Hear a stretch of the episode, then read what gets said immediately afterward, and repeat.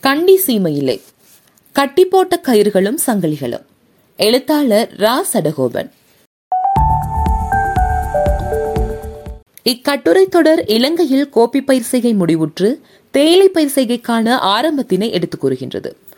இந்தியாவிலிருந்து கொண்டுவரப்பட்ட இந்திய வம்சாவளி தமிழர்கள் தேயிலை தோட்டங்களில் பட்ட இன்னல்களையும் எடுத்துரைப்பதாக அமைகின்றது. இன்னமும் கூட தமிழ் சமூகத்தில் பெண்கள் ஆண் அடிமைத்தனம் அல்லது ஆணாதிக்கவாதத்திலிருந்து மீள முடியாமல் இருப்பதற்கு அவர்கள் காலம் காலமாக பின்பற்றி வரும் இந்து மதமும் அதில் மிக தந்திரமாக நுணுக்கமான முறையில் பின்னப்பட்டு மறைத்து வைக்கப்பட்டிருக்கும் பரிவிரதம் என்ற மிக பிற்போக்கான எண்ணக்கருவும் காரணமாகும் என ஆய்வாளர்கள் நிரூபித்துள்ளனர். ஆணாக பிறப்பதும் பெண்ணாக பிறப்பதும் ஆணுக்கு பெண் அடங்கி கீழ்ப்படிந்து நடக்க வேண்டும் என்பதும் நாம் பிறப்பால் பெற்று வந்த கர்மவினை என்றும் அவர்கள் மிக பலமாக நம்புகிறார்கள். இதனை மீறுவது தெய்வ குற்றம் என்றும் பத்தாம் நூற்றாண்டு வரை சதி பூஜை என்ற உடன்கட்டை ஏறுதல் அல்லது தீக்குளித்தல் சடங்கு இந்தியாவில் தீவிரமாக பின்பற்றப்பட்டு வந்தது. ஆணாதிக்க சமூகத்தை தக்க வைத்துக் கொள்ள பார்ப்பவர்களால் மெதுவாக திணிக்கப்பட்ட பதிவிரதா தத்துவம் அல்லது கர்ம வினை பயன் ஆகியவற்றுடன் சேர்த்து தமிழரின் மற்றொரு பாரம்பரிய மடைமை பண்பான கற்பு நெறியையும் இணைத்து உலகெங்கும் பஞ்சம் பிழைக்க சென்ற தமிழர்களை கொத்தடிமைகளாகவும் ஒப்பந்த கூலிகளாகவும் ஆக்கி அடக்கி வைத்தான் ஏகாதிபத்திய எஜமானன். கணவனை தனது சுவாமி புருஷன் என்று பயபக்தியுடன் கருதிய பெண்களின் அடக்கொடுக்கத்தையும் கூட தன் வியாபார பெருக்கத்துக்கும் அதிக லாபம் உழைப்பதற்கும் அவன் சாதகமாக பயன்படுத்தி கொண்டான். இதனால் முதற்கட்டமாக கணவனையும் அதன்பின் ஆண் சாதியினரையும் தனது மேலதிகாரியான பெரியதுரை சின்னதுரை கங்காணி கணக்கு பிள்ளை கண்டாக்கு ஆகியவர்களின் கட்டுப்பாட்டுக்கு சவால் விடுக்க பெருந்தோட்டத்துறை பெண்கள் ஒருபோதும் துணிந்ததில்லை. பெருந்தோட்டத்துறையை பொறுத்தவரையில் இந்த நிலைமையே ஆண்களை விட பெண்கள் அதிக வேலை செய்ய நிர்பந்திக்கப்படவும் அதே சமயம் ஆண்களை விட குறைந்த கூலி அவர்களுக்கு வழங்கப்பட்ட போது அதனை எதிர்ப்பின்றி ஏற்றுக்கொள்ளவும் அவர்களின் மனநிலையை தயார் செய்தது. அதே சமயம் கொழுந்து மலையில் தேயிலை கொழுந்து பறிக்கும் அவர்களின் பிரதான தொழிலை தவிர வீட்டிலும் பல்வேறு வேலைகளையும் அவர்களே கவனித்தனர். சமைத்தல் சுத்தம் செய்தல் பிள்ளை பராமரிப்பு முதியோர் பராமரிப்பு துணி துவைத்தல் வீட்டு வேலைக்கு நீர் பிடித்து வருதல் அடுப்பெருக்க விறகு பொறுக்கிக் கொண்டு வருதல் போன்ற சகல வேலைகளையும் அவர்கள் விரும்பி ஏற்றுக்கொண்டதற்கு காரணம் அதனை அவர்கள் இந்து தர்மத்தின்படி விதிக்கப்பட்ட விதியாகவும் தர்மமாகவும் ஏற்றுக்கொண்டதுதான். எனவே வீட்டில் கணவன்மார்கள் குடும்பத் தலைவர்களாக எஜமான்களாக அதிகாரம் செய்தனர். சமூகத்தில் இந்த பாகுபாடு இன்னமும் காணப்பட்டு கொண்டுதான் இருக்கின்றது.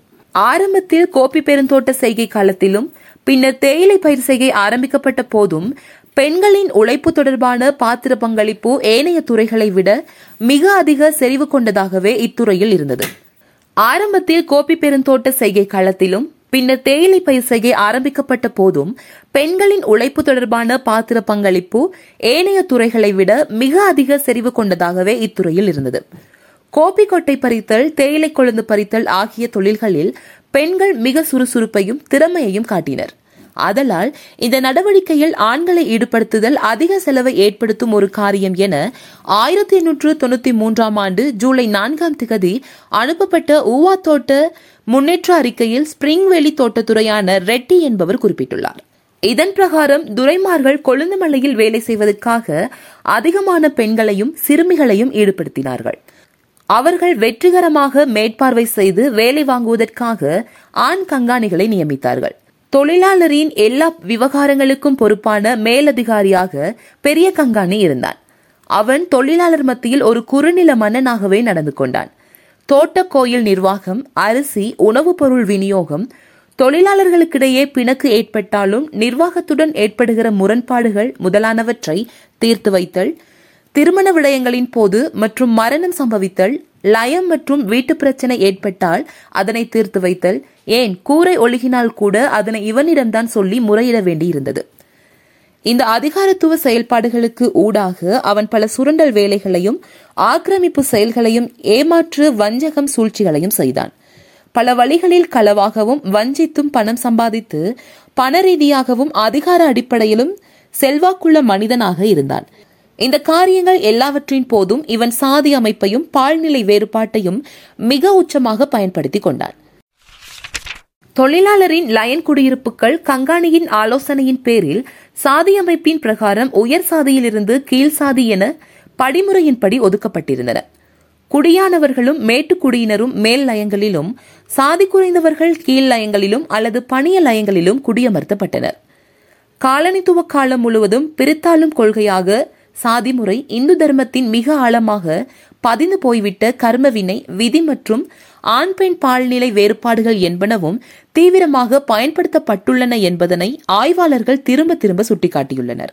மேலோட்டமாக பார்க்கும் போது கூலி தொழிலாளர்கள் அவர்கள் தமது சுய விருப்பத்தின் மீது சுதந்திரமாகவே தோட்டங்களில் வாழ்கிறார்கள் என்று ஒரு மாயத் தோற்றத்தை வெளி காட்டிய போதும் அவர்கள் எல்லா விதங்களிலும் கண்ணுக்கு தெரியாத கயிறுகளாலும் சங்கிலிகளாலும் கட்டி போடப்பட்டு இருந்தனர் என காலனித்துவ செயலாளர் எமர்சன் டெனட் தெரிவிக்கின்றார். அவர்கள் எந்த காரணம் கொண்டும் தாம் வாழ்கின்ற தோட்ட எல்லைகளுக்கு அப்பால் செல்ல அனுமதிக்கப்படவில்லை. ஒரு விதத்தில் சாதி மதம் மற்றும் பால்நிலை வேறுபாடுகளை பயன்படுத்தி அவர்கள் கட்டுப்படுத்தப்பட்டு இருந்த போதும் மேலும் பல பொருளாதார கட்டுப்பாடுகள் அவர்கள் தோட்டம் வீட்டு தோட்டம் செய்வதை தடுக்கும் சட்டங்கள் அவர்கள் மீது சுமத்தப்பட்ட கடன் சுமை காவலர்கள் கட்டுப்பாட்டாளர்கள் என அவர்கள் மீதான கெடுபிடிகள் எப்போதும் அவர்கள் கழுத்தை நெரித்துக் கொண்டே இருந்தன. அவர்கள் தமது சொந்த ஊரிலிருந்து புறப்பட்ட போதே இவர்கள் மீது சுமத்தப்பட்ட கடன் சுமை பின்கால கிரமத்தில் பல்கி பெருகி பெரும் பாராங்கற்களாக அவர்களை நிமிர விடாமல் அழுத்திக் கொண்டே இருந்தது. ஊரில் வைத்து முன்பணமாக கொடுக்கப்பட்ட பணம் கண்டி சீமையை வந்து அடையும் வரை சாப்பாட்டுக்கும் கப்பலுக்கும் மேலும் வழி செலவுகளுக்கும் என செலவழிக்கப்பட்ட தொகை ஆள் கட்டுவதற்காக கங்காணிக்கும் வழிகாட்டுபவர்களுக்கும் கொடுத்த தொகை என இரண்டு மூன்று மடங்கு அதிகமாகவே படிப்பறிவில்லாத இவர்கள் தலையில் சுமத்தப்பட்டன. வேண்டுமென்று திட்டமிடப்பட்டு இவர்களின் சம்பளத்தை மூன்று மாதங்களுக்கு ஒரு முறையே கொடுத்தார்கள். இந்த மூன்று மாதங்களுக்கு செலவழிப்பதற்கு கை காசு கையிருப்பில் இல்லாத தொழிலாளர்கள் கங்காணியிடம் சொல்லி கடன் வாங்கி செலவழிப்பார்கள். மூன்று மாதங்களின் பின் வழங்கப்படும் சம்பளத்தின் போது இந்த கடன் தொகையை கழித்த பின் சொற்ப காசுகளே அவர்களுக்கு சம்பளமாக மிஞ்சும். அவர்களை காலா காலத்துக்கும் கடனாளிகளாக கொத்தடிமைகளாக வைப்பதற்கென இவ்வித கடன் கொடுக்கும் நடைமுறையை திட்டமிட்டு பின்பற்றினார்கள். பிற்காலத்தில் இந்த கடன் கொடுக்கும் முறை தமக்கு வைக்கப்பட்ட பொறி என்பதனை தொழிலாளர்கள் புரிந்து கொண்டார்கள். இதிலிருந்து தப்புவதற்காக இரவோடிரவாக தொலைதூரங்களில் இருந்த தோட்டங்களுக்கு தப்பி ஓடினார்கள். விரைவிலேயே இத்தகைய சம்பவங்கள் அதிகரித்ததால் தோட்டதுரைமார் கங்காணிமார்களுக்கும் இது ஒரு பெரும் பிரச்சனையாக தலை தூக்கியது. இதனைத் தொடர்ந்து இதனை தடுக்க பத்து சீட்டு வழங்கும் முறையும் இவ்வாறு தோட்டத்தை விட்டு ஓடுவது தண்டனைக்குரிய குற்றம் எனவும் சட்டங்கள் கொண்டுவரப்பட்டன